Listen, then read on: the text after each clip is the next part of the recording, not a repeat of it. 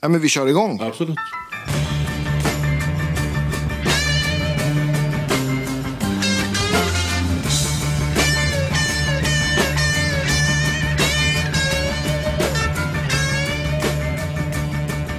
Välkomna till Guitar Gigs podcast ska ni vara allihopa, och dagen till ära så har vi en svensk gitarrlegend, Anders Schick Lindvall. Välkommen. Tack ska du ha. Mycket trevligt att ha det här. Ja, det är samma, kul att vara här. Och vi måste ju också göra en shoutout till Max som faktiskt styrde upp det här. Absolut, så, absolut. Max Schulz pratar vi om, och han ringde mig här i, ja, men för ett par dagar sedan, kan det vara i torsdags kanske? Torsdags för nu, ja. Jag sitter på Gunnarssons här och dricker kaffe med Chico. Fan, han borde ju vara med i podden. Så, ja, det är klart.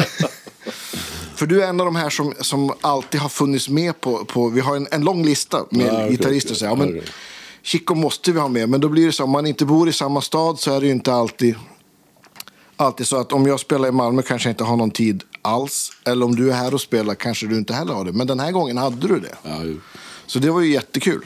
Och återigen, tack Max som styrde upp det här. Det var ju perfekt. Tack Max. Men du var här och gjorde ett gig på Farsing, eller hur? Ja, just det, ja, absolut. Och det var det med ditt soloband, kan man säga det? Ja, kan man säga det är mitt band, liksom. Ja. Det som jag spelar med nu. Mm. Och är det samma människor som är med på din senaste skiva också då? Det är samma som är med på min senaste skiva, med undantag för pianisten, för han var upptagen på annat håll. Just det. Annars så det är samma låtar plus lite andra. Just det. Någon nya, någon gamla faktiskt. Ja. Och hur länge har den här sammansättningen funnits, så att säga? Ja, man kan säga att jag gjorde min debutplatta i eget namn 2018. Just det. Och det är liksom typ... Det är i stort sett samma band. Vad var det som kändes? För du har ju, det ska vi komma till sen också. För du har ju spelat med allt och alla och har en lång och gedigen karriär. Mm. Vad var det som gjorde att du kände att men nu är det dags att göra en egen platta? Det var mycket på grund av Anders Bergkrantz faktiskt. För han tyckte att du måste göra en egen platta.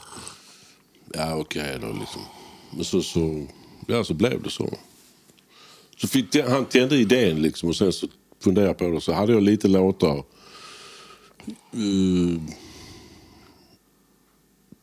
som vi spelade in helt enkelt. Just det. Det är skillnad från den nya plattan, för de har jag gjort liksom en lång process så här nu efter det liksom. Just det. Och första plattan var mer en klassisk första platta, material som du har samlat på dig. Det var blandat, ja. Något nytt och något gammalt så att säga, absolut. Och något blått. Något lånat och något blått. Ja, visst, precis. Det gifter man med. Ja, men exakt. Om du skulle, jag vet att det här är svårt, men om du själv skulle sätta en etikett på din musik, vad skulle det vara? Jag skulle säga så här att det är musik. Men jag kan säga så här att jag tänker jazz. Ja. Men jag är medveten om att vissa är definitivt inte swinglåtar eller sådär, alltså den typen av swingmusik. Men det kanske har sina rötter i Miles Davis, Wayne Shorter och alla de som kom från 60-talets Miles-band typ. Alltså Wayne, Savino, Hancock, jag har säkert glömt någon. Men Miles och Wayne och Coltrane nu liksom. Ja, men såklart. Har alltid varit, men jag har inte heller varit så att jag har försökt härma dem. Vem kan det liksom? Nej. Ja, det är ju... Men det är en stor inspirationskälla. Ja, men Coltrane, om man håller på med improvisationsmusik, går ju liksom inte ducka för. Det är ju en stor... Men du jag och Max pratade om det också. Han sa att Chico han var ju liksom en av de första som spelade jazz med dist eller med drive liksom. Kanske det. Var kom det ifrån? Var det att du sökte någon typ av sustain? Eller? Det kan man nog säga, sustain. För jag minns att jag hade någon typ, när jag spelade med Tolvan, så hade jag en kort period en Polytone. Och jag hade liksom inga pedaler, inga dispedaler och sånt. Och så då kom jag ihåg att, som jag definierar för mig själv, att jag spelade liksom upp över toftebandet och drog en sträng, och hela min kropp skrek lite, men det sa liksom pling. Ja, just det. Så jag kände, det är nog inte för mig den där Nej. Plus att jag är uppväxt med Hendrix och Zappa och Muddy Waters och alla de. Ja, visst. Jeff Beck, liksom BB King, Freddie King. Mm. Och det kan man inte bortse från på något sätt, tycker jag. Nej. Som gitarrist. Nej, visst. Ja, det är ju på något sätt, vad man vill eller inte, så är det ju en del av vårt DNA, vårt arv. Ja, verkligen. I gitarrismen. Mm. Jag minns liksom, det första var med Jeff Beck när han hade tist på någon låt. Ja. Vad fan var det där, va? Liksom, ja. Vad var det för någonting? I början så kan jag tänka mig att du bara skruvar upp stärken tills det lät. Ja, faktiskt. Vad var liksom... Vad körde du på då? Var det någon Marshall eller var det Fender? Ja, min allra första förstärkare var en Vox AC30, tror jag det var. Men det var liksom en 30-watt med högtalare och toppen för sig. Just det. Men toppen var lika bred som lådan, liksom. Som en vanlig AC30. Alltså som en toppboost fast topp och låda. Jag kan väl snarare den hette Twin. Jag tror inte det var toppboost. Det var bara som en, det var bara en volym. Eller var volym och så en ton. Ja, just det. Jag fattar. Så det var du vet den, vad heter den? Topphusen hade ju treble cut och lite det. Ja, där. Men precis. Så det fanns inte på den. Nej. Men det var liksom typ i botten, volymen. Ja. Och så volymen på gitarren då för att sköta. Ja, grejen att jag hade ju ingen gitarr. Så jag lånade en Les Paul 60 Sunburst i andra hand. Yeah, okej. Okay. Som jag hade liksom ett år typ. Ja. Det kanske bara var ett halvår, minns inte. Men jag hade den hemma liksom... Och så skulle han sälja den killen som hade den för 1400 spänn. Så sa jag till min farsa, och jag hade inget jobb, ingenting. Det var 1969. Så sa jag, kan du inte köpa den gitarren? Jag har prutat till 1100, tyckte han. Ja. Och jag föreslog det för han som skulle sälja den, men det gick han inte med på. Och under tiden innan jag hade övertygat farsan så var det någon annan som köpte den. Au. Som sen blev en kompis till mig som vi spelade ihop sen. Ja. Och han i sin tur sålde den sen. Liksom. Ja, inte till dig. Nej, för då, vi hade ingen kontakt där. Och sen var det också så att jag tror han bytte det mot en sån förkrigsmartin, för han hade börjat spela lite mer sån bluegrass typ. Ja, absolut. Man kan ju säga att prisutvecklingen har ju skenat från 58 59, 60 Les Paul. Men jag tänker också då, om jag tänker på dig och då ser jag en Les Paul. Ja, jag kan för det. Ja, jag vet inte om det är så idag också, men... Jag spelar på Les Paul nu igen. Och jag spelar ut på 335 egentligen. För då istället för den här Les Paulen så köpte jag en 335. Okej. Från 66, och den har jag fortfarande. Ja, kul. Så var det liksom din första riktiga bra gitarr? Absolut, det var det definitivt. Och den är skitbra fortfarande. Den är nästan bättre nu, skulle jag säga. Ja, kul. För den... Sen så jag spelade med Mikael Wien några år, och då hade jag en annan Les Paul som det var en tjej som köpte till mig. Alltså hon la handpenningen och sen så fick jag pröjs, och den kostade speciellt mycket. Och den hade jag ganska många år, och dumligt så sålde jag den, för den var ganska bra liksom. Tobacco och jag tror jag hade satt i match och Mikael Paul och sånt där. Ja. Och sen så har jag haft ett antal customs. Just det. Och sen så hade jag, det kanske inte jag ska säga, men jag hade en Les Paul kopia av en 59. Okay. Jag sa inte vem som byggde den, för det får man inte lov. Nej. Men det var skitbra instrument. Men så hade jag ont om stål, så var jag tvungen att sälja den. Ja. Och så tyckte jag själv då efter ett tag, fan, jag har alltid haft Les Paul. Det är någonting med dem som jag... Så det skaffade den här Goldtoppen som jag har nu. Just det. Men det är någonting med den, jag vet inte om det är för att träet är för nytt, för jag tycker den ändrar sig just nu. Jag var hemma och bor hemma som polare, tog upp den bara idag och tänkte, fan, det känns liksom sträng, att den känns ojämn i action på något sätt alltså. Jag vet inte om det är träet som liksom är så pass nytt så att det är så enormt känsligt för temperatur liksom. Ja, men det kan det nog vara. Vad är det för någon, den? Ja, det är en sån, vad heter det, Les Paul reissue, Goldtop 57 liksom. Mm. Originalmickar. Ja, det är det som satt på. Jag har inte rört någonting. Vad körde du på nu, alltså nu sist, för ett par dagar sedan här på Farsing? Vad hade du för rigg då? Då hade jag en Bassman faktiskt. Ja. Som jag hade då på... och gå tillbaka så hade jag den här Voxen och sen köpte jag en Marshall som plexi med en låda med 8-10 i. Ja. Och sen så... Det var ju fruktansvärt starkt. Men sen så hörde jag så började spela med han, den här killen med den här Les Paulen som jag snackade om. Som köpte Les Paulen. Och de hade han hade en gul Fender Bassman. Och så hade de tillfälligtvis en sån blackface 65. Just det. Så var det någon kille som de fixade inte det så jag blev av med Marshallen och fick den där Bassman istället. Och skuldfri dessutom. Ja, perfekt. Och sen har jag nu nyligen köpt en sån igen. Ja. Och det var... Den jag spelade på i Stockholm var en kompis då som, så det var en sån silverface. Men det var ändå typ kanske 69-70 eller den kom, jag vet inte. Men det var det jag spelade på i alla fall. Igen då. Ja. Och de... Ja, alltså de är lite sådär tjuriga, de där förstärkarna kan jag tycka. Men, i alla fall med Les Paulen. Ja. Men när man spelar med andra så är det precis som det funkar skitbra liksom. Jag kan tycka de är lite skarpa på något sätt. Och jag håller på att försöka hitta en sweet spot. Jag kan stå liksom länge och så försvinner det bara på en millimeter liksom. Ja, det är svårt. Och det är också, man vill ju gärna få spela lite kanske starkare än vad man får. Så det brukar de ju också må bra av. Absolut. Men kör du någon pedal då också? Ja, det kan man säga. jag har liksom ett pedalbord. Ja, kul. Ja, det är rätt kul. Jag har en Rat Distortion då, som jag har haft jättelänge. Och så har jag en EP Boost då. Just det. Och så har jag en vad heter det? Crybaby Wawa. Ja. En sån där som man bara inte trycka igång utan jag tror det är fotoceller. Just det. Och jag tycker den funkar jättebra faktiskt med det. Jag hade en mål i tiden, men då när man slutade wow, så tog det liksom en sekund, jag kan inte säga, men det kändes så, innan den la av liksom. Just det. Men den här är inget sånt. Det är bara att köra och sen är den off när man slutar. Perfekt. Ja, det är jättebra. Sen så har jag i alla fall en annan dist som heter Voodoo Lab. Och det var det jag inte kom på vad den heter. Just men den är grön och svart.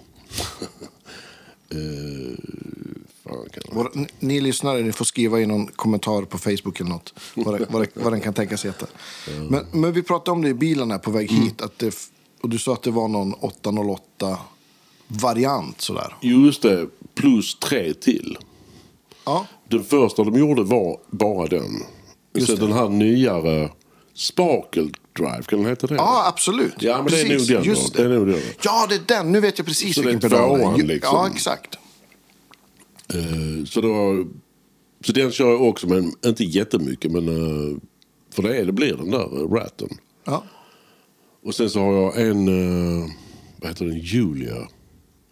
Som är en vibrato. Precis. Som jag använder kanske på en låt. Ja. Liksom. Jag har den lite sådan, man kan ställa den så den blir lite ostämd och gå tillbaks.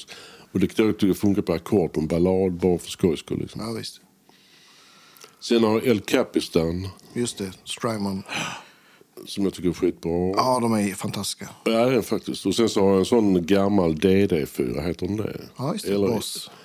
Nej, en sån där, vad heter de? Line 6 grön. Ja, DL4. DL4, okej. Just det, ja DL4. Men det är en...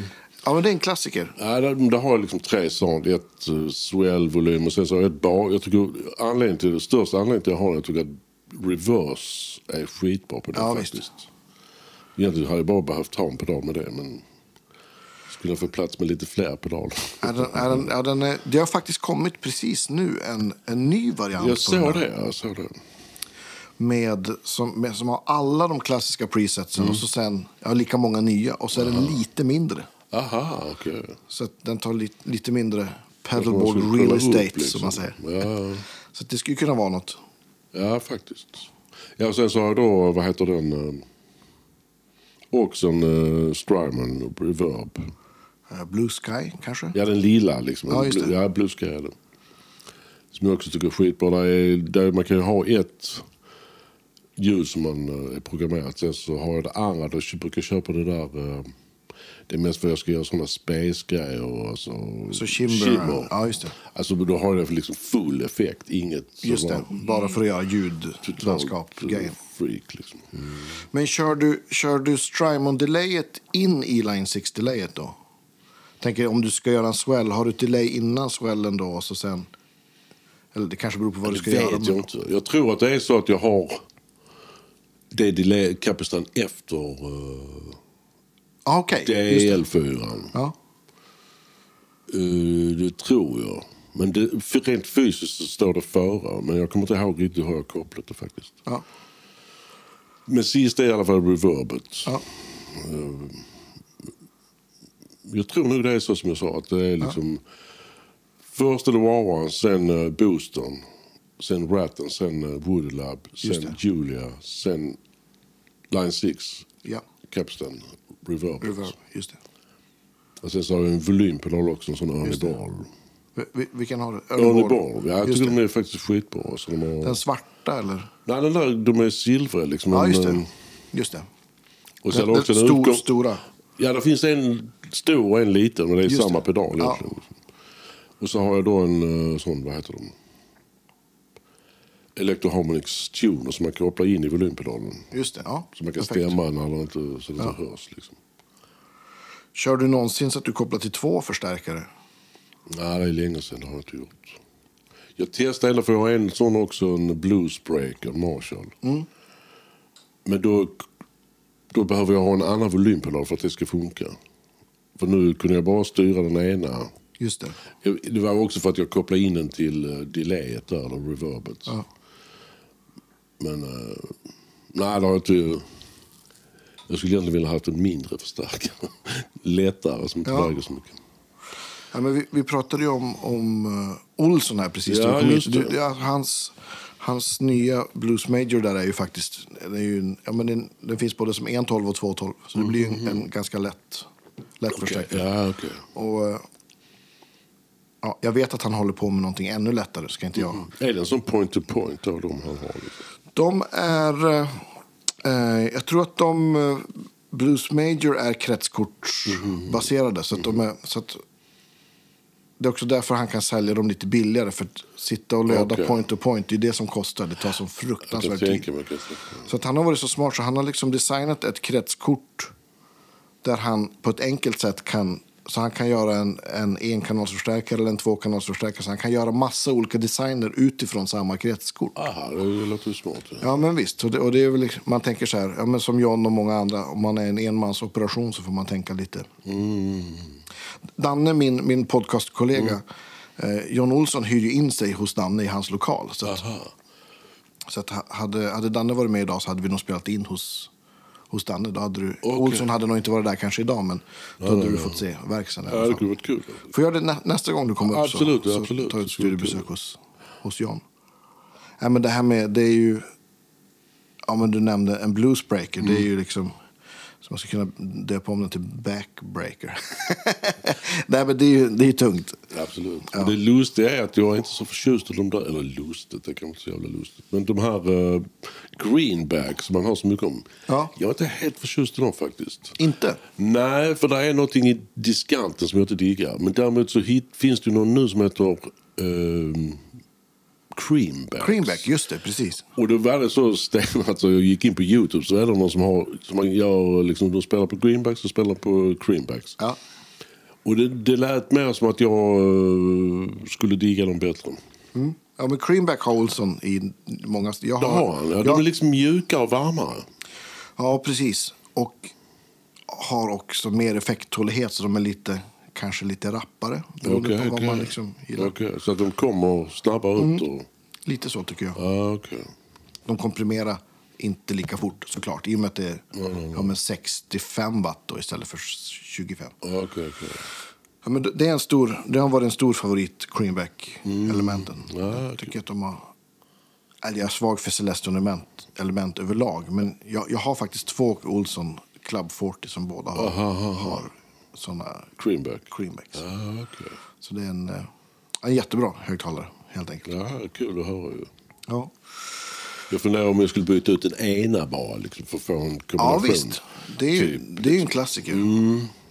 Ja, men gör det, sätt dit en, ha kvar en och så byter du till en Creamback på den andra. Då får du, det är en skitkul sätt att få liksom, jag skulle kunna bredda ljudet på vis. Den här Bassmanen jag har, den har ju sådana, vad heter de, Oxford. Just det. Och jag vet inte om min gamla jag hade, jag undrar om inte det var Jensen i den. Förmodligen Jensen, jag tror. Men det är Oxford måste också varit gamla väl liksom, eller? Ja. Är det nyare? Jag har ingen aning. När är förstärkaren från? Jag tror den är 65 typ. Ja, det är det. Ja. Den heter AB100 allvar, jag kommer inte ihåg vad den heter. Men det gick in, det finns något som heter Fender Guru. Just det. Jag tror det är någon norrman som har den. Ja. Och där står allt. Och där såg jag... Just den jag har var tydligen inte så vanlig. Det finns... Nu kommer jag inte ihåg siffrorna i huvudet här, men... Det fanns 3 varianter och... där står jättemycket om man vill veta något om Bassman eller vilken annan Fender som helst. Och vad man kan göra för att få dem liksom lite... Just det, så här. Som de gjorde i starten och där på förstärkas som man tror är original, men det är de just inte ofta. Ja, men den här klassiska Fender-modden på deluxar och tvinnar att man tar bort första röret till exempel. Ja. Det finns säkert en uppsjö såna där som folk har kommit på. Det kan man göra på Bassman också. Ja. Vad händer då egentligen? Alltså, rent tekniskt vet jag inte, men ljudmässigt så får man väl... Den blir lite gainigare. Den känns lite rappare och jag försöker testa piggare. Det faktiskt. Ja. Hur länge har du haft den här Bassmanen? Inte jättelänge. Jag har knappt spelat på den, kan man säga. Kanske spelat 2-3 gig med den bara. Men känns det som... känner du igen det från den du hade? Nej, då? För att på den tiden då hade jag ju botten i förstärkaren. Ja, alltså någonstans mellan 10 och 8 var mitt mål. Men å andra sidan hade jag inte en enda pedal. Jag hade bara 335. Ja, men visst.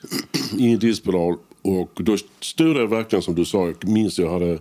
Liksom, halsmicken hade typ volymen på 4. Sen i mitten, när jag hade full på diskantmicken, körde jag typ tema och sen solo ner full. Just det. Så jag hade 3 sound färdiga liksom. Mm. Sen så kom ju, så skaffade jag en bra. Och jättelänge, jag tror inte jag hade diskpedal från liksom början på 80-talet någon gång. Det hade man liksom inte. Nej.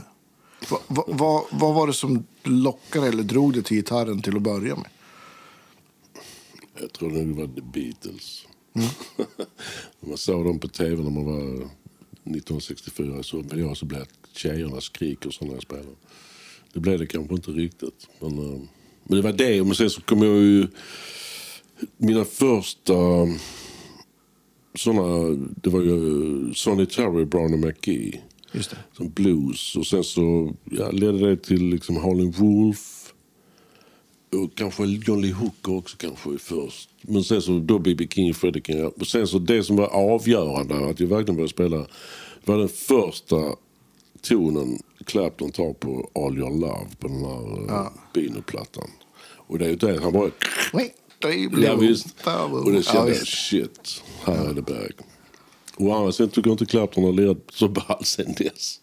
Faktiskt, många Clapton till sångare. Jag fattar inte vad de säger. Det är den plattan liksom gäller. Lite i Cream kanske. Wheels of Fire brukar jag säga. Ja, det är ju Cream. Liksom. Ja, visst.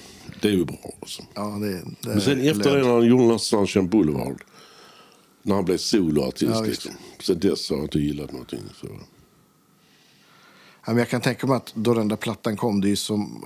Så många som verkligen blev knockade av men både soundet och liret. Att det var liksom... Jag snackade med en polare, känner du Peter Ekberg? Ja, för tusan. Vi snackade om det där ljudet på den plattan. Ja. Så menar Peter, ja men visst, men då har de liksom ett bord fullt med rör och de har liksom preamp-förstärkare för att han ska få det ljudet som vi hör. Ja. Vi tror liksom att det bara är att ha en bluesbreaker ungefär. Men det är ganska likt, men samtidigt när man spelar och när man byter förstärkare pedaler förr eller senare så kommer det ändå låta som du själv. Exakt så. Så du kan egentligen ha en disktrasa. Ja. Men,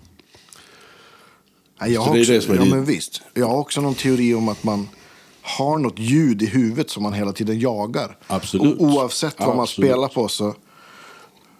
För det har jag också märkt att jag har liksom bytt grejer om. Men då jag hör inspelningar på mig själv från gig så är det, det låter ju likadant ändå. Fast en helt annan lik. Jag fattar vad du menar. Men grejen det du sa, det Max sa där att jag dist i stora. Men det var just det. Ja. Att jag har en ton i huvudet som det är den som jag kan uttrycka mig med liksom. Ja men visst. Och det är... jag lirade på Strata ett tag liksom. Ja. Det lät kanske inte exakt likadant, men någonstans så lät det ändå som jag ju liksom. Ja. Och det är ju... Jag har aldrig försökt låta som någon annan liksom, att jag har ju plankat och sånt där, men jag har liksom aldrig inte så mycket gitarrister faktiskt. Nej. Du nämnde Tolvan Big Band, för det också, har också så här något som jag associerar dig med. Mm. När började den resan? Ja, det var väl 1980 liksom, typ. Ja. När jag gick på musikhögskolan i Malmö. Ja. Så träffade jag Helge Albin som var min lärare där liksom. Just det. Och han var... Det var jävligt kul, för han var liksom inte som en vanlig lärare eller vad man ska säga. Han förstod det där att ta tillvara på folks personlighet och inte att alla ska bli någon sorts broilers. Nej. Nej, så det var liksom... Han var den i Malmö liksom som man kunde... Och hade då tur att träffa honom. Så han är ju en av mina... Mentorer? Ja, det får man definitivt säga. Det tycker jag. Ja, men och men jag har för mig att jag som barn eller ung såg något, men något på TV med Tolvan. Vad kan det ha varit? Kommer du ihåg något så här på raka arm? Alltså det mest kända är väl det med Michael Brecker. Just det, ja.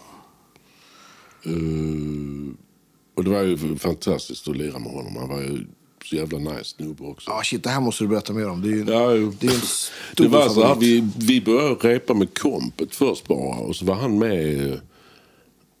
Och för det första, vissa låtarna var ju skitsvåra som Helge hade arrat där liksom.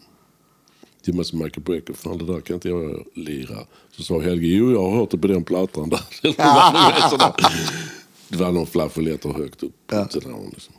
Vad var det för reportage då? Var det liksom Breckers låtar fast omare eller? Någon Breckers låt och någon Helge, så jag hade faktiskt med en låt också. Ja, vad kul. Helge hade arrat. Ja. Like it is. Den lirar han sån Iwi på. Just det. Det var nice. Men då när vi satt och repade så lirade vi lite, för att han bara satt och lyssnade typ. Så plötsligt bort till vår saxen och var med och lirade. Ja. Och han var låg med, han var skitnära snubbe liksom. Ja. Jag minns här i Stockholm, vi spelade på Göta Lejon. Så drog det ut på den här soundchecken, jag minns inte vad det var, men sa en timme bara, let's get out of here, liksom, ta en kopp av kaffe. Och då kunde de andra inte säga något, att jag avväg, för det var breakers. Så vi gick någonstans där på, var ligger den, på Götgatan eller? Ja, precis. Så då gick vi in på något fik där, och satt och köpte. Ja, nice. Ja, det var helt avspänd alltså. Ja. Vilket år var det här? 89. Just det. Ja.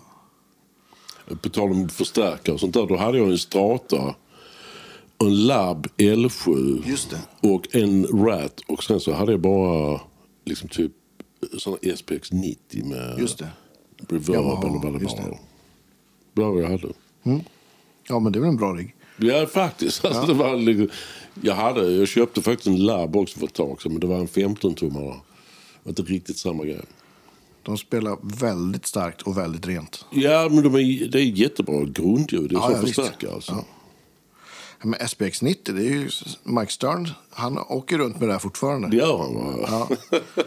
Alltså, jag gjorde ju faktiskt en podd hemma hos honom i New York.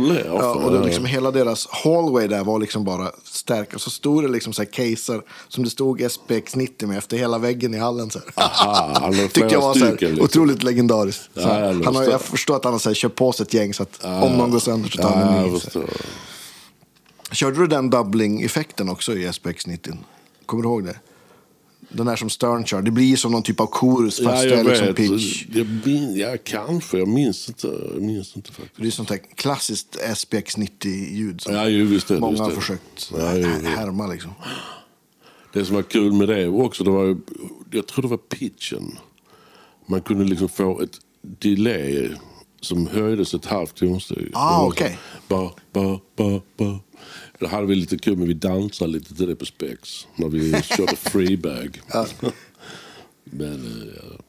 Hur många gig gjorde ni med Brecker? Det var inte jättemånga. Vad kan det ha varit? Kanske 5, 7, inte fler. Vi var i Norge också. Ja. Och Göteborg, ja, något sånt där. 5, 6, 7 gig. Just det. Fantastiskt. Ja, det var det verkligen, verkligen.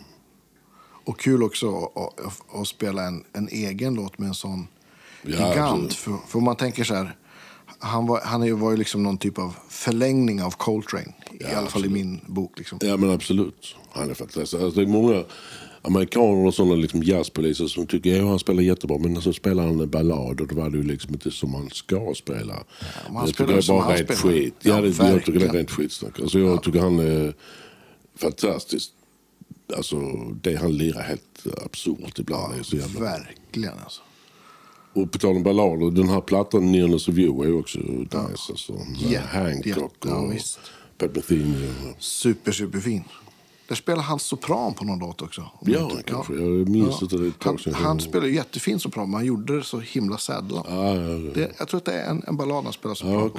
Superfint. Men det var väl precis då han höll på, eller just innan han gick bort och spelade in den, tror jag. Ja, han gjorde en platta till. Jag minns, jag spelade nämligen på Northsea Jazz Festival 2004. Ja. Och det var precis då han började bli kass. Ah, okay. Men det var lite kul för då, vi spelade på samma scen. Vi spelade med Toots Thielemans, Ivan Lins och så Maria Schneider var som dirigent. Ja. Och då hade vi liksom samma backstage där de sen spelade... Wayne Shorter, Hancock, Brian Blade och Dave Holland. Det var väl någon sån där... Just det.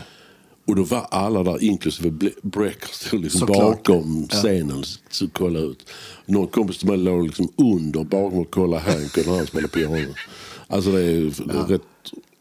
Och första låten spelade de inte ett enda solo. Nej. Det var bara fri, liksom helt fritt. Ja. Och sen andra set, som var den andra konserten egentligen.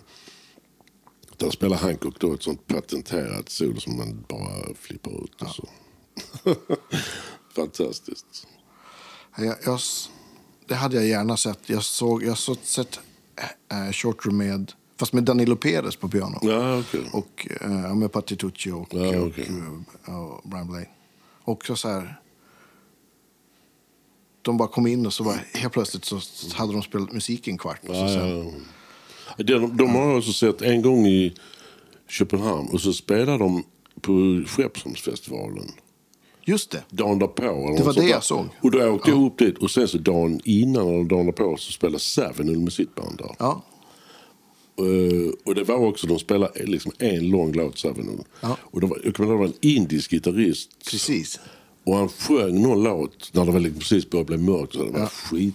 Bra, liksom. Ja, men det var en av de sista Skeppsholmsfestivalerna, tror jag. Det kan nog stämma, ja. Det var mycket fina. Och sen efter Savinul var det han, vad heter han? Altsaxnubbe som spelar med James Brown. Maceo Parker. Precis. Så han sa liksom, du sa han, well, Maceo is going to take us to the bridge. Där de slutar. Man tänker sig med Tolvan, du måste ju ha spelat med jättemycket fantastiska gästsolister och liksom... Jo, där med Tolvan, var det väl de som jag minns var ju liksom typ Dizzy Gillespie. Ja, såklart. Och sen så var det Palle Mikkelborg, en fantastisk danstrumpetare och som liksom musik och... Han är ju bra trumpetare, men det är hans musik och hans aura som man... Vad man ska säga, som är fantastiskt. Och sen spelade vi med Dave Liebman. Ja, visst. Och... för att anknyta lite till det där med Carltrain och så vidare. När vi var ute med Liebman så kom vi på något ställe var det liksom fotboll, Carltrain, Duke Ellington och vem det nu var. Alla de stod och så sa Liebman, du spelar liksom hela livet och de tittar ner på dig och du vet att du aldrig kommer komma i närheten. Och det säger han som liksom är rätt så bra själv. Ja, kan man ju säga. Så det är intressant liksom. Ja, så spelar vi imorgon så var det ju Brecker. Så vet jag inte om det var mer. Sen så spelade jag med Danska radion. Spelade i 18 år. Och där var det med däremot en massa gäster. Alltså. Okej. Liksom, då spelade vi med Toots Thielemans då till exempel. Och han Ivan Lins. Han är ju också en skitnice snubbe. Liksom, helt nära på jorden. Och så spelade vi liksom Art Farmer. Och Joe Henderson spelade vi med. Grym. Vad heter han? Dave Sandberg spelade vi med några turnéer. Vi spelar med Michel Camillo. Just det. Och vi spelar vi med honom. Sen så spelade jag varit i värt med McCartine och Scofield. Just det. De har väl också spelat med Max Stern sen ungefär när jag slutade. Ja. Liksom. Ja. Men är det så, om man tänker så här, ja, men du är, hur länge har du bott i Malmö? Är det hela livet? Ja. Liksom.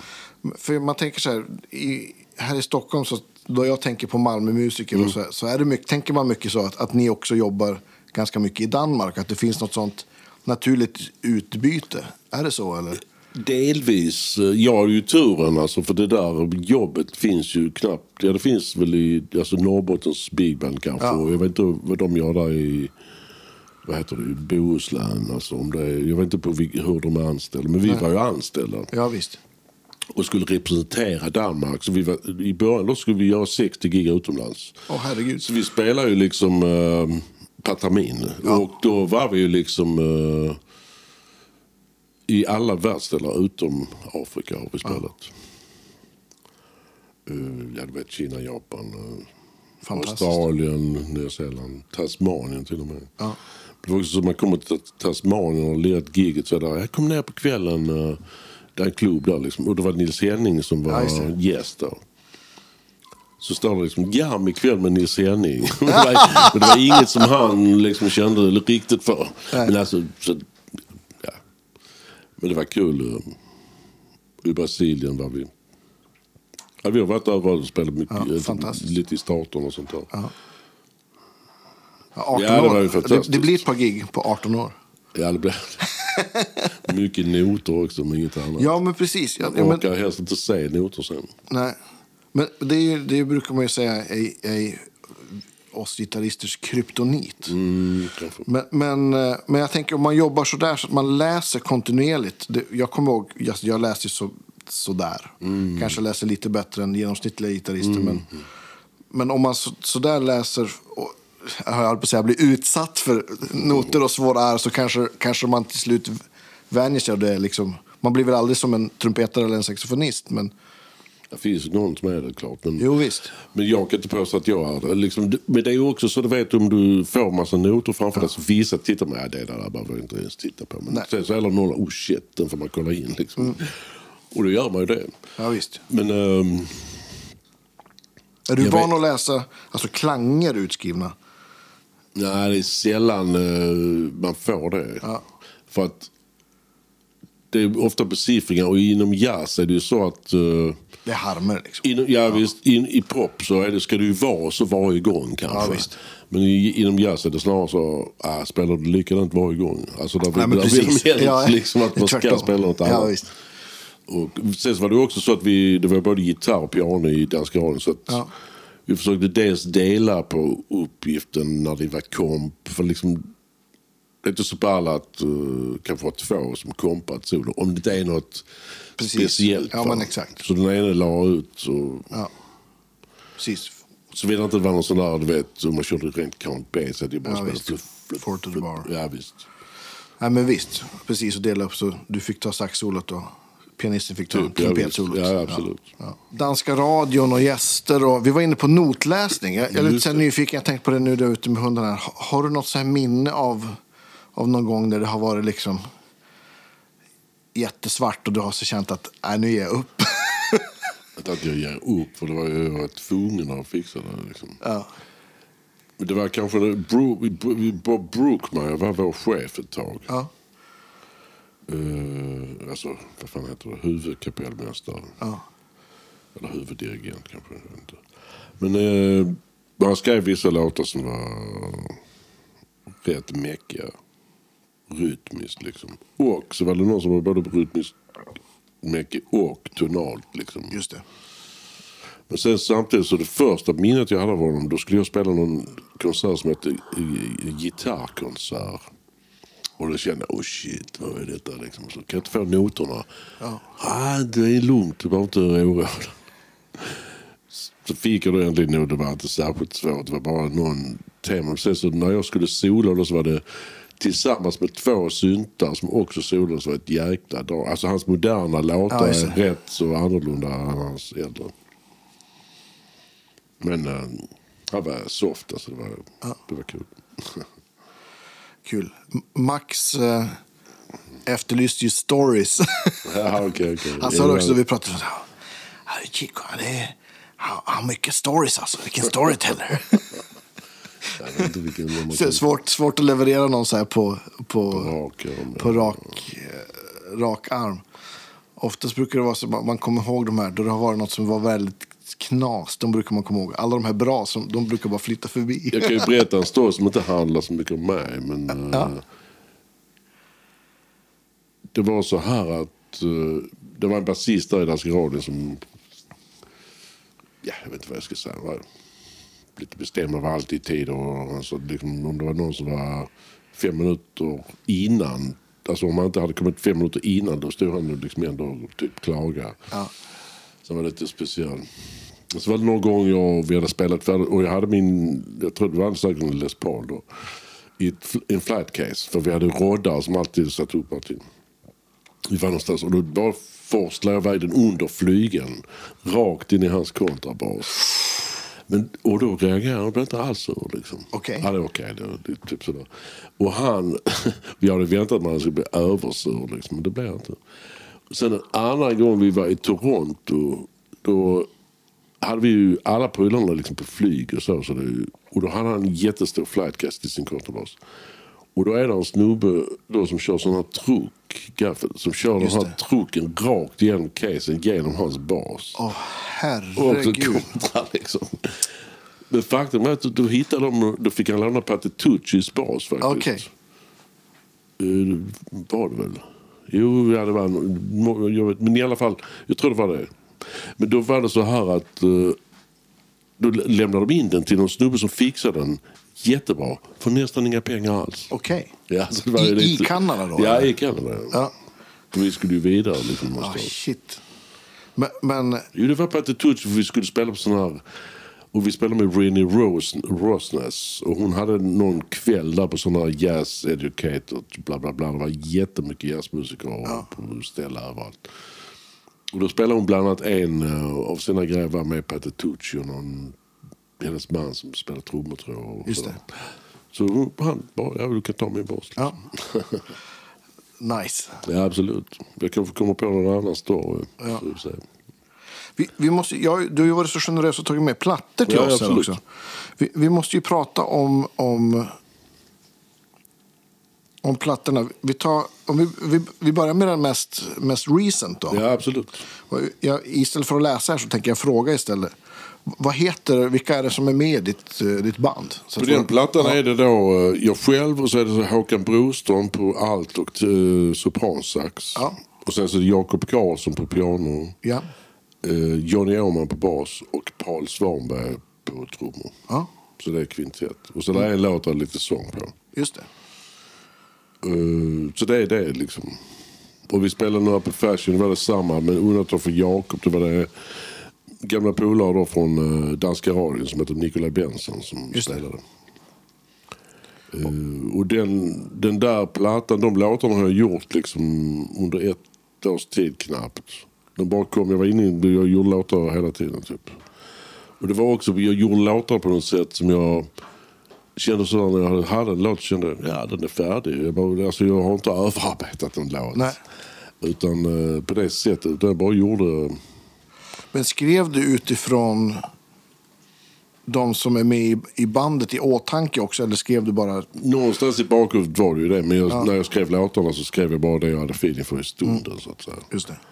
Men sen så skrev till Håkan brukar jag skriva skicka både allt och sopranstämmer. Så kan han själv välja vilket just han ville göra på. Ja. Även om jag tycker han är skit på allt. Men jag har en förkärlek för sopran. Jag tycker han spelar skit på sopran liksom, som ingen annan på något sätt. Och så här, själva kompositionsprocessen, har du någon så här, hur sätter du det vid piano eller gitarren eller datorn, eller har du något tillvägagångssätt så där? Alltså det är typ gitarren eller Rhodes i lokalen liksom, som om det är någonting, men jag gör det mest på gitarren, men jag undviker att göra det på datorn, för jag minns att förr när jag gjorde mycket låtar så kom plötsligt det här in i bilden med sequencer och dator och sånt där. Och då kunde jag få en musikalisk idé liksom. Så sätter man vid datorn och kommer på mig själv en timme senare och ändrar volymen på en hi-hat. Ja, men visst, det och det har liksom inte alls med det att göra. Så jag försöker undvika det. Ja. Det jag gör nu det är för... Jag håller på med en låt nu som är typ klar. Men jag vet inte riktigt hur formen ska vara. Mm. Och då har jag spelat in det för då kan jag ändra om den. Ja, då är det bara flytta klossar liksom. Ja, det är det inte för att tyvärr så har jag då Logic och jag skriver ju inte bara i fyrtakt. Utan ja, så då måste jag liksom förprogrammera varje takt. Ja, ja det är ju... Och speciellt nu, den här är inte så mycket, det är liksom typ 12, 8, 9, 8. Men sen så går det från 9, 8 där så går det inte 5 fjärdedelar och 6 fjärdedelar. Okej. Men då måste jag göra det innan, så det tar lite extra tid. Det hade varit byter det, alltså är det groovet som byter eller är det liksom någon typ av metrisk modulation? Det blir ju grooven först, om du tänker först är ju liksom en fjärdedel, 3 åttondelar, alltså så här, 12 åttondelar. Och sen så blir det ju liksom... Om vi har det är samma åttondels grundpuls. På 9 då, precis. Ja, men på 5 och 6. Ja, 5, okej. 9 är det ju samma. Så det är bara egentligen kan man enkelt så det skulle kunna vara en 4-takt och en 3-takt också, absolut. Men det är bara för att slippa skriva trioler liksom hela tiden. Och det är ju liksom typ 800. Ja. Så det är lite tråkigt att man ska att man måste skriva in det. Hade det varit ljudfiler i Pro Tools till exempel så hade det varit bara att flytta det. Liksom. Ja, men precis. Men de meter ska vara riktigt och tyvärr så kan man inte kopiera det. Nej. Det... Utan man måste göra det, gå in på den där och så kan man in och ändra. Precis. Det är ju inte svårt om man väl kan det. Liksom. Man fäller ner fliken, höll jag på att säga. Ja, precis, absolut. Och där kan man ju då ändra tempo också. Om man vill ha en där, liksom, det är faktiskt skitbra liksom, sådär. Men just att man inte kan kopiera det. Att man hade man kunnat göra det hade varit bra tycker jag. Man kan ju kopiera alltså automation på sändare eller volymer och sånt. Så man, det kan man. Ja, så man skulle vilja att skicka ett mail till Apple och säga det här får ni fixa. Jag har en idé. Ja. Nej, men faran kan ju också vara att om man gör den för färdig demo så planka folk istället för att uppfinna egna. Kan det ju vara också. Fast det är bara undantag så jag brukar spela upp det. Ja. Jag skriver ut på i finalen sen istället. Liksom. Ja. Jag tänker så här, om jag har en trummis så vill jag inte liksom visa han hur han ska spela. Nej. Och likadant piano, sax eller vad det nu är. Liksom. Utan jag känner att de får spela vad de vill. Precis. Liksom. Ja, men det är väl... Så är det självt att Jakob Karlsson förmodligen har lite finare voicings än du på piano. Ja, absolut. Ja, det undrar jag. Nej, men jag menar... Ja, visst, absolut. Men jag menar, det är också liksom att... Det är också sällan jag säger... testa att spela på... Jag kan säga det på trummor kanske. Liksom, testa hi-hat eller testa så. Men inte hur. Det är mer för att höra hur soundet ändras, liksom. Ja. Men den sista skivan här, skrev du den... När kom den förresten, den sista? Det var väl nu i år, i mars tror jag. Ja. Så var det något du skrev under pandemin sådär då, eller? Ja, det kan man säga, fast innan också, under pandemin. Och jag spelade in den 2 gånger. Jaha, okej. Hur kom det så då? Nej, för att Broström inte kunde komma ner, för han var rädd under pandemin att åka ner. Så det var en tjej som spelade jättefint som heter Carolina Almgren som spelade sopran. Ja.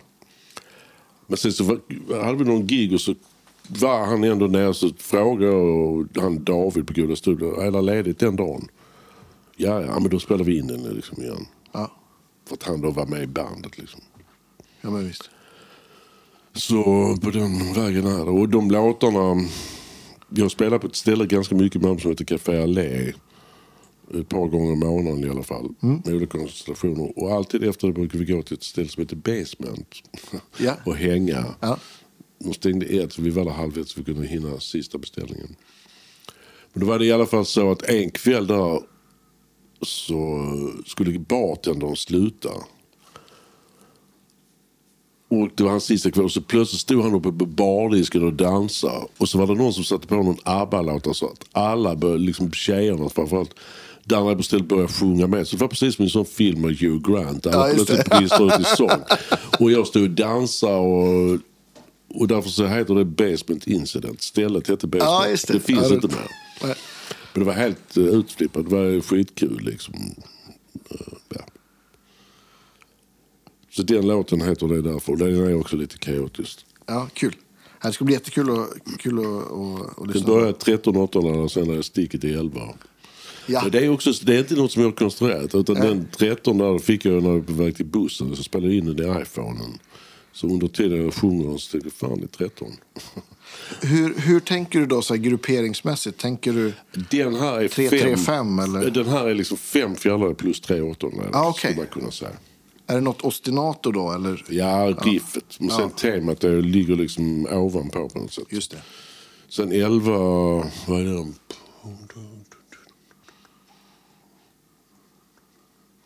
Ja, den är väl också 9 plus 2 tror jag.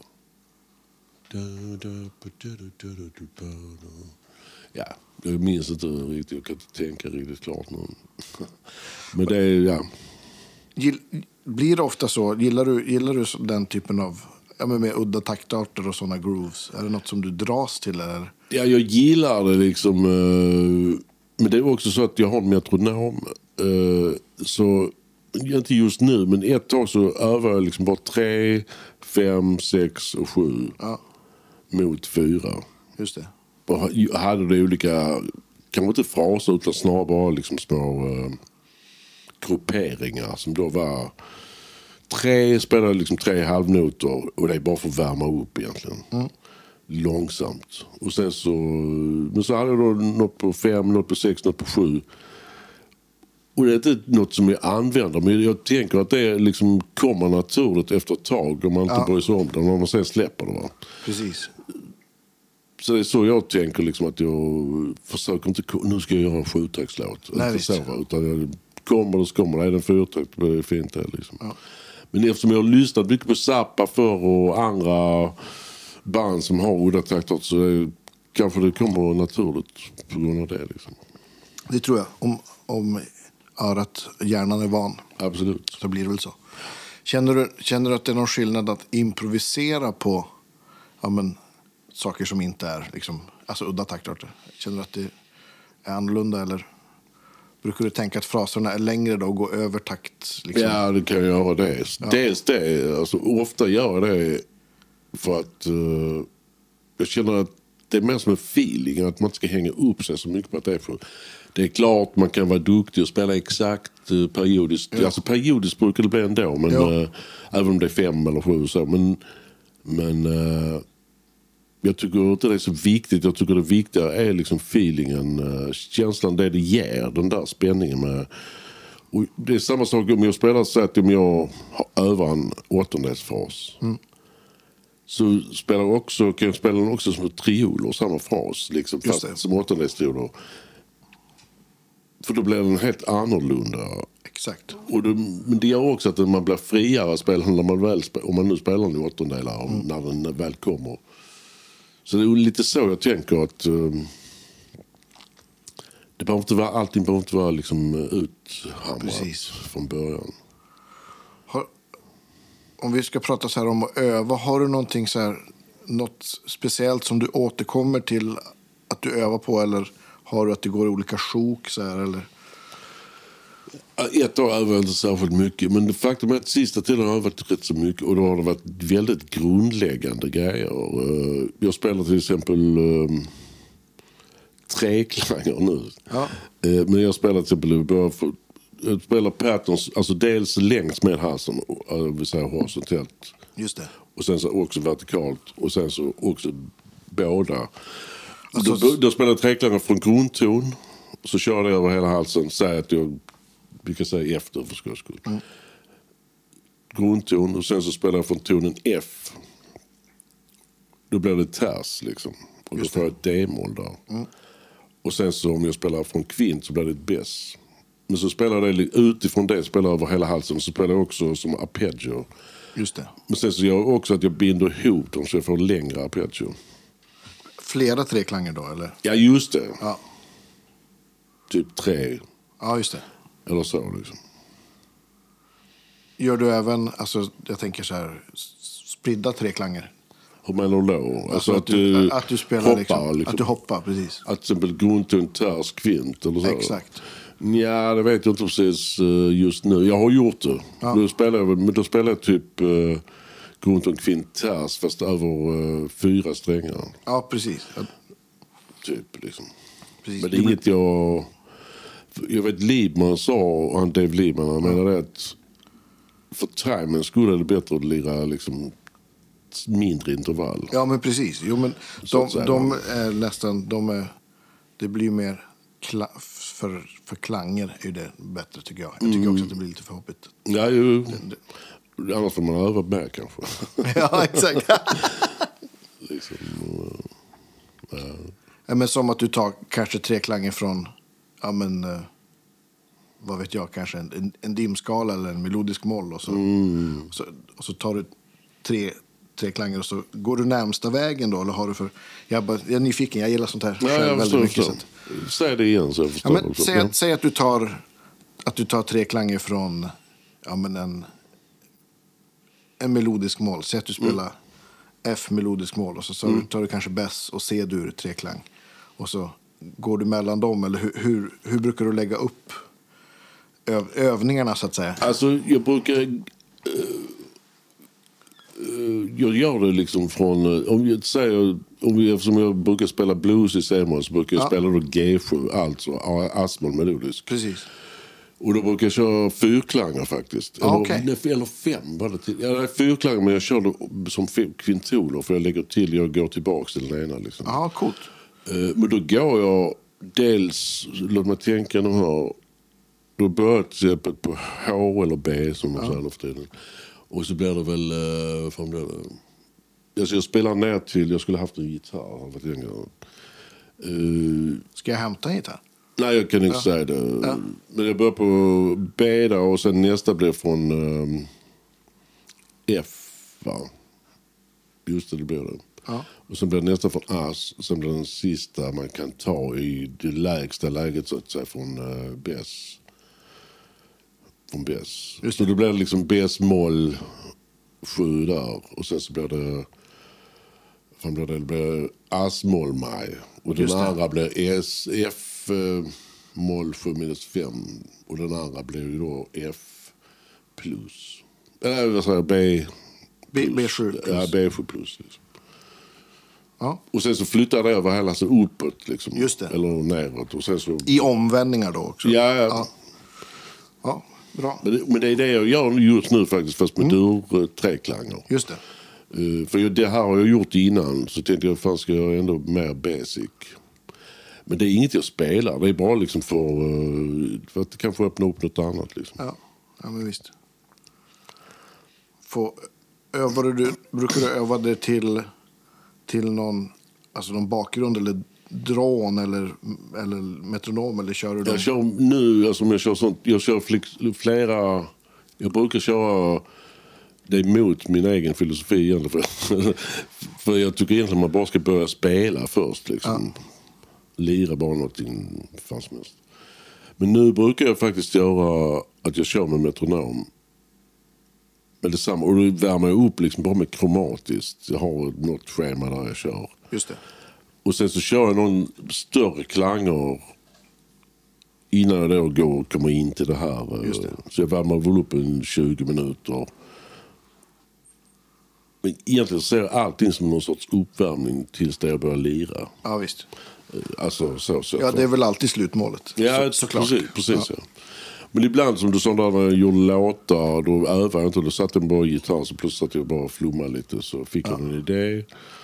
Fick jag ingen idé så började jag kanske öva istället. Ja. Brukar du känna att du måste öva på dina egna låtar? Eller känner du att du äger dem för att du har skrivit dem? jag kan säga så, jag borde öva mer på dem. Faktiskt.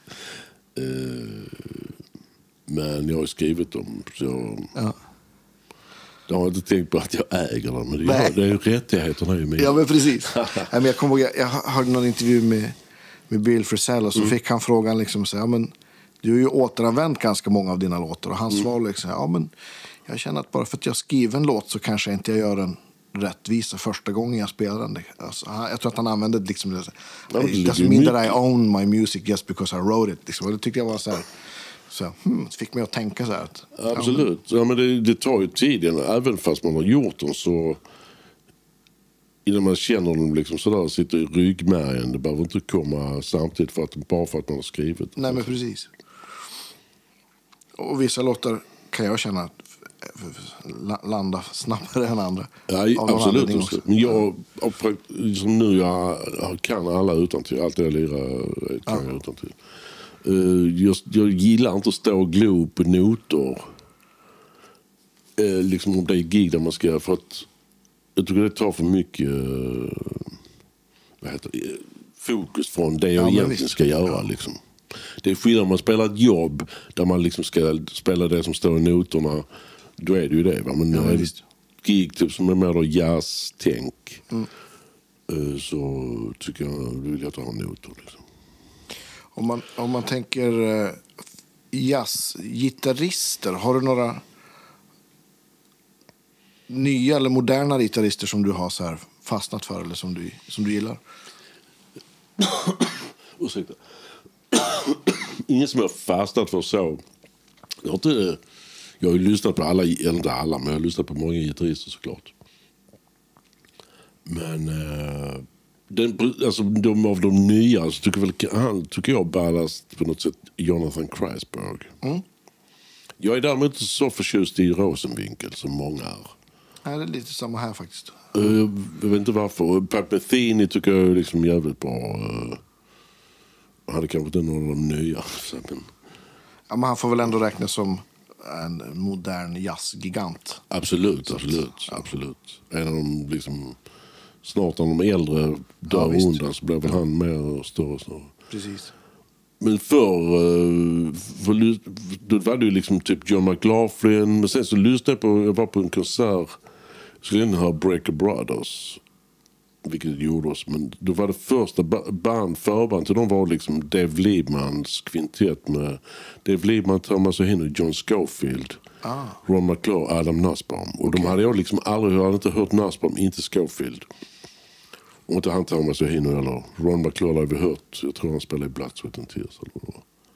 Men det var liksom så fruktansvärt energi. Och Scofield, det hade man aldrig hört. Det var tyckte det var riktigt fett. När var det här? Tidigt 80 eller? Ja, det måste ha varit 79-80 där någonting. 81 kanske, jag vet inte. Nej, inte 80, ja, 79-80 kanske. Men det var riktigt bra liksom. Så då lyssnade jag på Scofield en hel del där liksom. Men inte så att jag plankade honom. Faktiskt. Nej. Men jag lyssnade på de tidiga plattorna. Det var ju den där liveplattan där de lirade softly. Men sen gjorde jag många liksom plattor där som var bra. Alltså... Scofield, ja. Ja, Scofield, ja. Jag kommer inte ihåg vad de heter. Var det någon som heter Who's Next? Eller någon sån där? Jag kommer inte ihåg det. Men sen så plötsligt efter så tappade jag liksom intresset för honom. Samtidigt så kom ju Max Stern. Och han gillar också när han lirade med Miles. Jag såg ju Miles den reunion. Var det... Med både Scofield och Stern? Nej, bara med Stern. Bara Stern, det var Stern. Okay. Alltså allra första bandet var liksom Stern. Bill Evans. Vad heter han? Mino Sinelou. Basisten, vad heter han? Marcus Miller och så Al Foster. Precis. Så på Montmartre. Och var det 81? Det var det nog. Och det var liksom också häftigt att se honom. Max Stern, men sen så tycker jag han upprepar sig så mycket så jag tappat intresset för honom helt och hållet liksom. Faktiskt. Han liksom, varje solo är typ samma uppbyggnad, samma faser. Visst, han är jätteteknisk och är bra som fan, det är inte det, men jo, men han har det är som att han har en formula. Ja, ju. Så. Absolut. Ja. Igår hörde jag ju en bolag som jag bor hos här, Peter Pedersen. Just det. Han spelade någon platta, han spelade någon låta som man blev lite sur för jag inte gillar, men så spelade han en Rain Crans-platta. Ja. Som var skitbra. Alltså han spelar verkligen fett där, måste jag säga. Ja. Wayne Krantz är ju fantastiskt, tycker jag. Absolut, jag hörde han, för det fanns ett, Chris Potter hade ett band som hette Underground, heter de Underground? Ja. Med Adam Rogers, men så fanns det en, innan så var det han som var med, Wayne Krantz. Och han spelade helt eget faktiskt. Mm. Sen har jag liksom inte hört så mycket om honom här. Jag har inte så att jag letar efter musik här precis.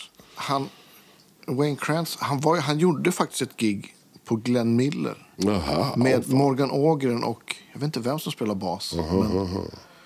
Men jag var inte i stan då så jag missade det. Men det var så här, det var en kompis som bara ringde. Andreas, vad du än gör, släpp dig, spring till Glenn Miller. Wayne Krantz, säger han. Så men det missade jag. Jag hade faktiskt... Spelade på Glenn Miller. Ja. Jag vet inte, men de gjorde liksom typ den 55 bar-grejen. Ah, okej. Ja, men han skulle vara med i podden.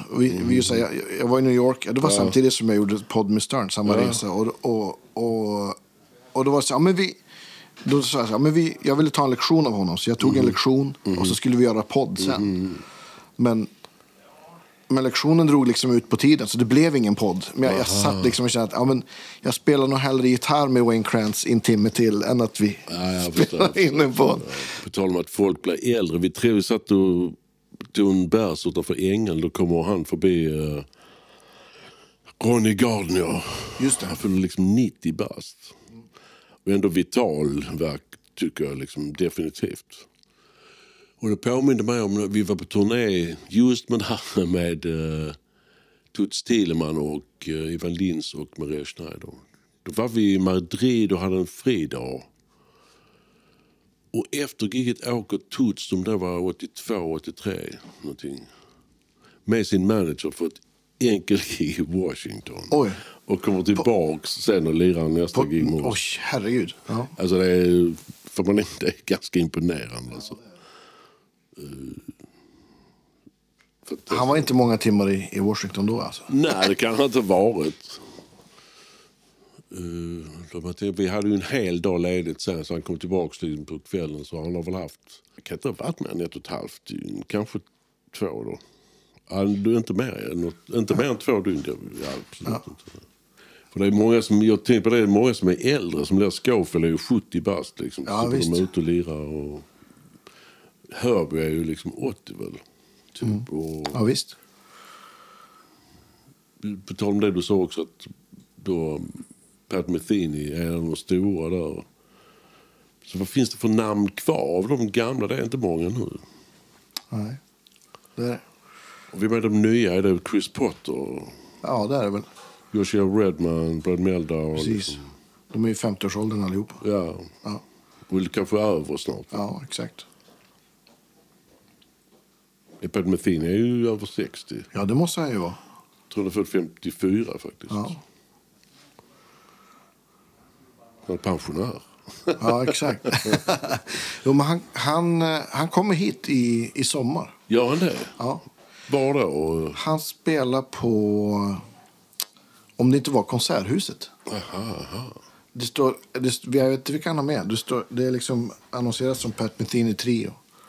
Aha. Så att, ja, det är den där han är ute med trio nu där de har gjort någon platta live i New York typ. Precis. Den ligger på YouTube på Spotify. Ja. Ja men precis. Jag bara precis lyssnade igen, men jag minns inte det. Jag bara lyssnade sådär. Så det var någon Young Boys han hade hittat typ. Liksom. Ja men exakt, keyboardisten. Ja. Och så är det väl Antonio Sanchez på trummor tror jag. Är det det? Okay. Ja. Jag hoppas att det är det nu också på Konserthuset. Jag vet faktiskt inte riktigt. Ja, varför det spelar ingen roll. Jag är bara glad att få se Pat igen. Jag förstår. Det var Cirkus tror jag sist. Ja. Men det är länge sedan. Vi lyssnade på den där igår. Den där live med Larry Grenadier och Bill Stewart. Ja, visst. Den där gröna. Ja, just det. Nej, liksom de två första låtarna, speciellt den där Questions and Answers. Ja. På tal om liksom teknik, att han kan spela så på en sån synt, att den triggar. Ja, visst. Det han lirar. Jag tror att de där Roland, jag tror att de är analoga. Jag tror att det är det som är. Och så är det liksom en pickup. Det är därför de har en sån tjock kabel från där. Så det är liksom en mick för varje sträng. Mm-hmm. Så att... Ja, det är verkligen. För jag hade en sån där, du vet, man sätter på. Precis. Det var värdelöst. Jag fick aldrig, liksom, nu jobbar jag inte jättemycket, men jag testade piano och så var det liksom, alltså, jag kände bara nej. Jo, men det blir någon typ av latency. Man kan ju förstå det. Det ska liksom plockas upp. Definitivt. Det, ja. Men det blir det inte så på den Roland då? Liksom? Nej, jag tror att det är för att den är analog. Så att det är som, okay. Jag vet inte hur de har... Det är ju en speciell gitarr också. Du kan ju inte... Absolut, absolut. Jag tror att det är därför det funkar liksom, med hans... Att de spelar som han gör helt enkelt. Och det känns också som att, att det kanske är därför han fortfarande kör på den. För att det har inte kommit någonting som... Nej. Som det skulle förmodligen vara för dyrt att göra. Något sånt i dagsläget om det ska vara. Men det är ju också det att han kör ju också på det enda ljud som typ funkar. Ja, just det. Ingen annan kan ju köra med det ljudet eller vad man... Nej, det är ju hans ljud. Det är liksom så här lead, vågtrumpet eller vad man ska säga ljudet. Det är ju verkligen, det är hans. Absolut. Han har claimat det. Ja, det är verkligen. Ja. Ja, det är jättebra. Jag fattar inte heller... Jag hörde en intervju med Chris Potter. Och då var de ute med Pat Bethany. Jag kommer inte ihåg vad bandet heter. Ja. Något av hans projekt där. Och då hade de liksom typ 150 gig mer eller mindre i stöten. Så frågade han intervjuaren, hur liksom fixar du liksom så många gig i sträck ut? Och jag tar det cool och försöker skriva något på hotellet och sådär. Och sen så innan giget går jag ner ett par timmar innan och värmer upp och så. Men då är Pat Metheny redan där och värmer upp. Ja. Liksom så att han verkligen hela tiden håller igång. Liksom. Ja. Men han verkar vara... Han kräver ju att alla bandmedlemmar ska kunna all musik utan till. Ja, ingen får läsa. Och, nej, det förstår jag. Och sen har han tydligen genomgång efter gigen också. Har han det? Ja, visst. Genotes liksom. Och, så att det... Jag har också hört att han värmde ner efter gigen. Ja, precis. Jag hörde någon, men om det inte var Rick Beatos intervju där han också berättade att han äter inte förrän efter gig heller. För han tycker att han spelar bättre om han är liksom, om han inte har ätit. Okay. Det är klart, du vet man själv, man får liksom en stor middag innan ett gig där man ju vill man ju gå i säng. Småsömnig liksom. Ta en lur istället. Ja. Vi pratade om lite förstärkare och gear och grejer. Du berättade att du har också en liten studio där du sitter och håller på. Typ, ja. Det har jag. Ja. Just nu, nu har vi mest repat och jammat alla de sista åren. Men jag har ju... Jag har en gammal, vad heter det, G5. Där jag har liksom Pro Tools 8 i och sånt där.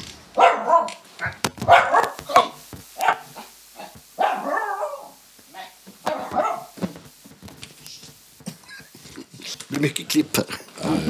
Ja, men så att du har så att du kan spela in ett band om du vill också. Ja, trio liksom i alla fall. Kan jag spela utan rakt in. Ja, men visst. Och det är ett litet rum, men det är mycket trä så det låter ganska bra där. Ja.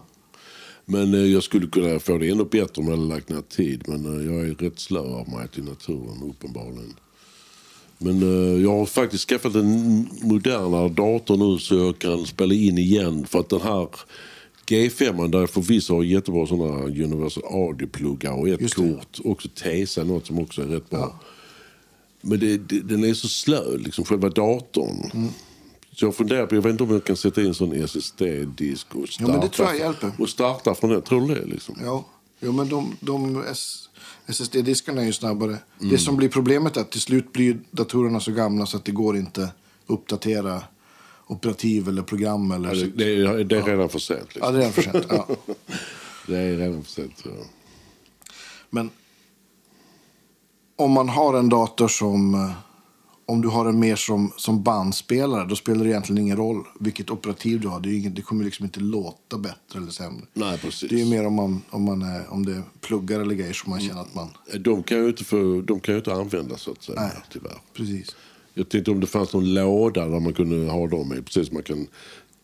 Om man har en dator som har kraschat så kan man ta ut hårddisken och sätta en sån här liten låda så det blir som en extern hårddisk i en annan dator. Ja, det kan du göra. Men om man kan göra det med pluggar och sådana också, tror du? Jag vet inte hur det är med Universal Audios SD-kort heter det, va? Så. Så, men för jag har ju, ja, men som mina julkort, jag har ju en sån här liten burk ovanför, som bara är processor, så en sån kan du ju köpa. Ja, ju det är sant. Ja.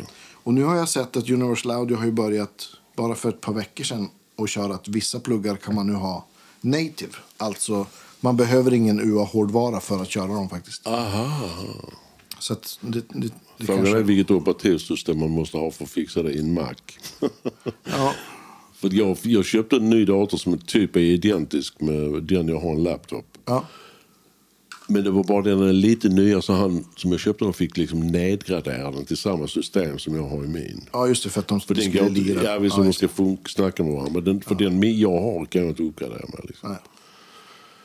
Och det är problemet är om jag då, som jag liksom har, jag frågar, som tur var ringde jag och kollade med de här som har finaler. Just det.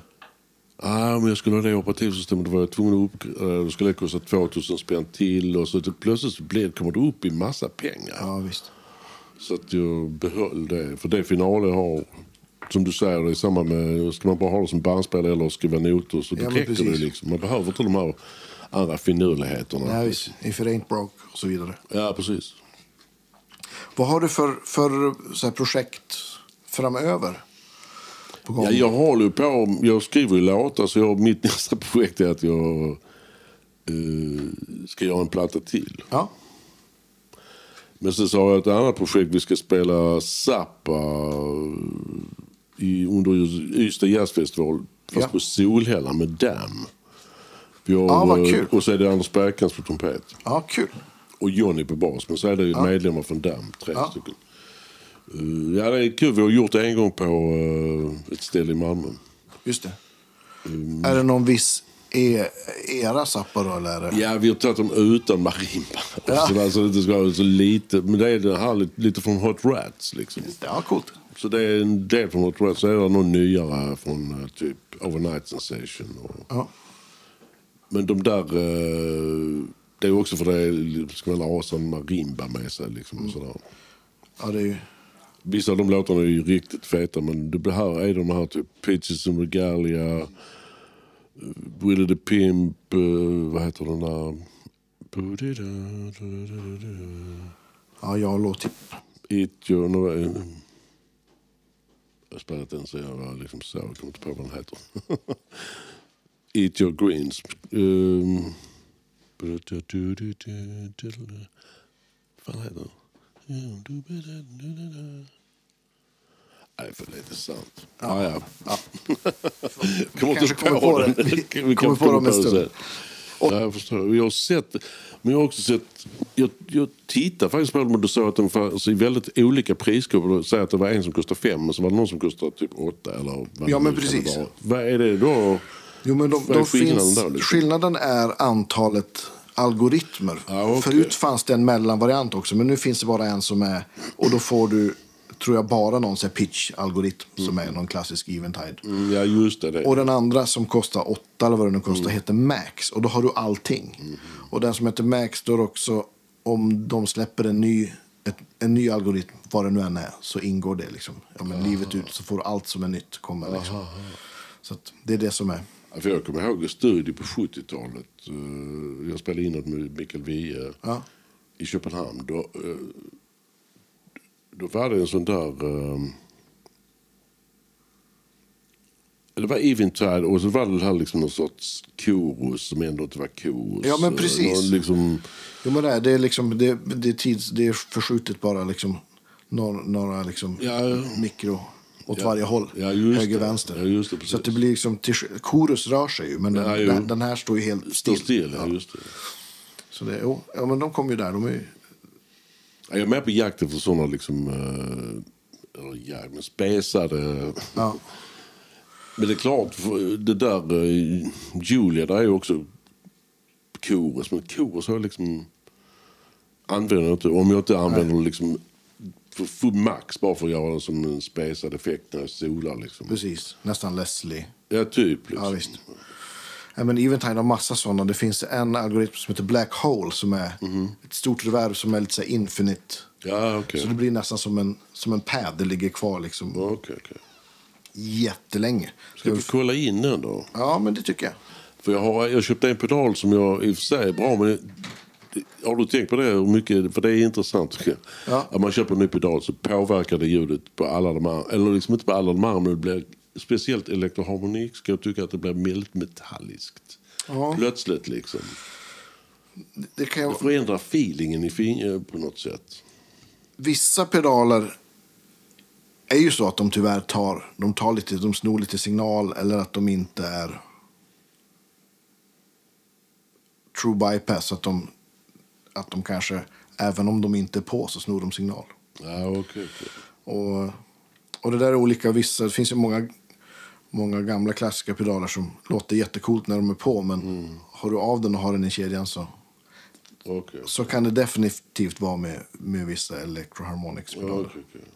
Jag köpte något, liksom. Nej, jag köpte en sån här autowar, jag fick finna till den här Zappa-grejen. Ja, visst. Men jag bara kopplade in en gång och det var samma sak, men det orkar jag inte ha. Så jag har faktiskt nu ute till försäljning på Blocket. Och som, eller så lämnar jag in och köper en sån Eventide kanske då. Lämnar in den i bytet. Den Eventiden har också massa filtereffekter. De lär ha en sån på Malmö musikaffär, tänker jag. Ja, det bör de ju nu. Ja, va? Exakt. Så och det där har jag lämnat in och har Nemesis. Just det. Det är en bra affär tycker jag. Jättebra affär. De är jätteschyssta. Ja, toppen, verkligen. Vad heter det? Den där Eventiden. Men då kan man bara ha ett sånt åt gången. Men kan man programmera in flera sånt? Ja, du kan ha hur många som helst. Men som man snabbt kan få fram liksom. Eller måste man ha en annan pedal då? Eller? Nej, den har två pedaler. Den har liksom en ja, egentligen man kan väl säga att det är en on-off och en kanske tapptempo för... Ja. Men du kan göra så att de här två pedalerna kan vara vad som helst. Aha. Du kan också ha den så att du bara bankar upp och ner. Okay, så att du bläddrar ljud upp och ner. Ja, jag förstår. Och det går, du kan välja vad de ska göra helt enkelt, varje pedal. Sen kan du ju ha någon, om du vill styra mer saker, då måste du ha någon typ av midi-pedal till. Ja, okay. Men det är absolut inget måste. Och så sen har den en jättebra app till telefon eller iPad för att editera och spara ljud. Som jag tycker, många tycker att det är krångligt, men jag tycker att det är väldigt överskådligt och intuitivt då man har upp den. Jag använder den, men då jag spelar live så har jag inget sånt. Nej. Då lirar man ju liksom, då har man ju fokus på musiken, men om jag gör sessions åt folk, man spelar en gitarr, så har jag då sätter jag upp pedalbordet, då sätter jag upp iPad med den där på. Så man kan, om folk frågar efter någonting, så här kan jag kopplar du in den i iPaden? Bluetooth. Okej, för den här vad det nu heter, Nemesis hos audio eller vad det heter. Där måste man ha en sladd. Från den in i, och det funkar inte på min iPad, tror jag det var. För det skulle vara... Det funkar i alla fall i telefonen. Det är sånt, du vet, man kan ju inte ha... Nej, men precis. Ska man ha hörlurar i den, så måste man ju helst ha sådana AirPods. Exakt. För annars måste man ha någon mellankoppling. Liksom. Ja, visst. Det är lite tråkigt. Ja, det är det. På iPaden är det inte så, så därför så funkar det inte i den, tror jag. Just det. Ja, men, så det, jag tycker det är en bra grej med Eventide, att det är så lätt. Ja, okej. Och du kan byta ordning på ljud. Bluetooth är ju skitenkelt. Liksom. Ja, det är det. Det är faktiskt... väldigt enkelt. Jag ska fan bara kolla den. Ja, men det är svår, dagens tips. Ja, tack så mycket.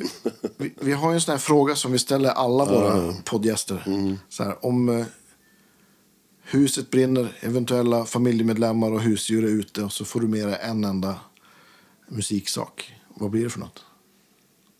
Ja, det tar min 335 med mig. Jag misstänkte det. Ja, det har jag gjort. Men du, nu distar, kan du ge mig något exempel på det? För jag var inne på det där när vi satt i bilen. Ja, just det. Det där med ratten, att jag gillar den liksom. Men jag skulle väl ha någon pedal där jag bara kan trycka till. Nu har jag till exempel den boosten före. Men det gör ju också att om man trycker på den så blir det förvisso kraftigare, men det blir också mer dist. Alltså den höjer disten med. Ja, precis. Då kan du ju sätta boosten efter drive-pedalen.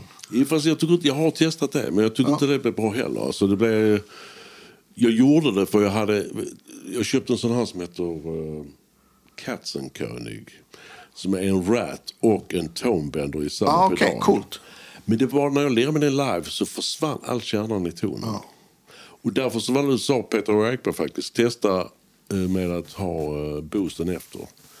Och det fick ju tillbaka, men det tog också bort feelingen på något sätt. Så jag sålde den pedalen till en kille som diggade den. Ja, men det där är svårt. För det köper man in i en boost eller en dry-pedal som färgar mycket, då ändras ju ljudet ganska mycket. Ja, men om du gillar rat-ljudet, men är det att du vill ha mer gain eller vill du ha mer volym? Eller både och kan jag säga. Skulle jag nog kanske säga att du skulle ha sett boosten efter för volym och så sen innan sett EQ-pedal. Okay. För en EQ-pedal kan du, om du tar en Boss G7 till exempel, klassiker, det kan du bara höja volymen. Eller så fort, du kan ju liksom då kanske plutta på lite mer mid för att få bärighet och lite output. Så att då du trycker på den här så får du säg lite mer mid och lite mer drive. Och sen har du pedalen efter, har du bara som en ren volymhöjare av det ljud du redan har. Ja, okay.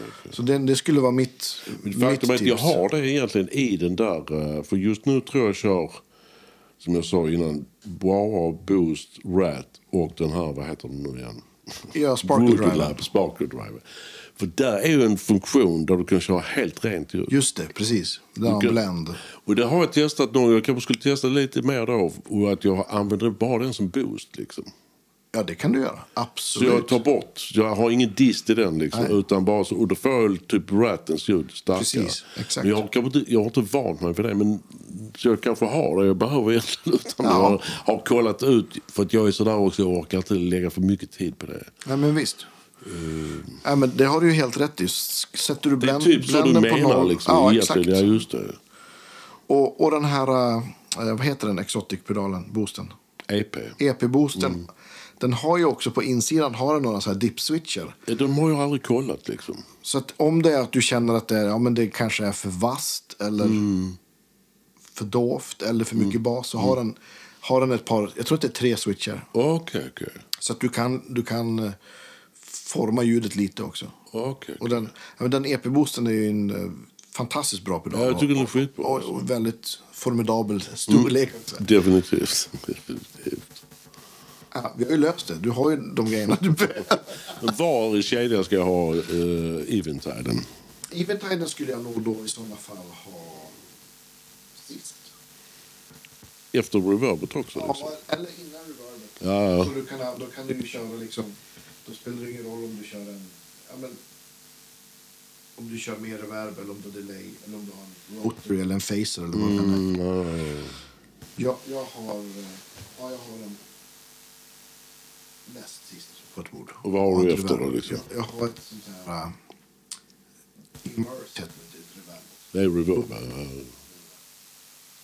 Men vad säger de kedjan annars? Wow, har jag lärt mig att man ska ha först. För att om man liksom har den efter disten så men bara ska det ta bort, där har jag varit med om också att ta bort liksom disten där på något sätt, märkligt sätt. Ja, men precis, då får man ju filtrering på den distade signalen istället för att man distar den. Istället för att man distar varan, just det. Jag tänker mig, liksom rent och så där och så kommer där och det kommer där och så jag mäckat med en del under åren, men så glömmer man bort plötsligt. Men det är det jag kanske ska kolla om de switcharna inuti, för att jag kan tänka att den blir aningen morig. Disten. Men samtidigt så hörde jag på det, eller på Farsing nu. Jag tyckte ändå det lät bra. Liksom. Jag hörde på iPhone. Klipp också. Ja. Det lät jättebra tyckte jag. Det är liksom bara Bratten och den EP-boost. Ja. Inget mer. Alltså reverb, inget mer. Nej, visst. Ja, för det där är också, det kan ju vara att ljudet kanske låter lite för brötigt eller spretigt då man spelar det själv, men hör man det i ett sammanhang så är det det som får att höras liksom. Det är en klassiker. Faktiskt. Ja, jag ska faktiskt kolla den där Eventide. Ja. Vad heter den? H9. Där har du stort tack för idag. Jättekul att du har tagit tack dig själv. Jag tackar tillsammans. Och vi får, jag tänker att då du släpper din nästa platta så har vi en anledning till en returmatch. Absolut. Då får du ett ex i alla fall. Tack. Tack själv. Och stort tack till alla lyssnare och alla ni som supportar oss på Patreon och som köper kaffemuggar och tröjor och allt sånt. Stort tack. Och vi hörs igen nästa vecka. Tack så mycket. Hej då.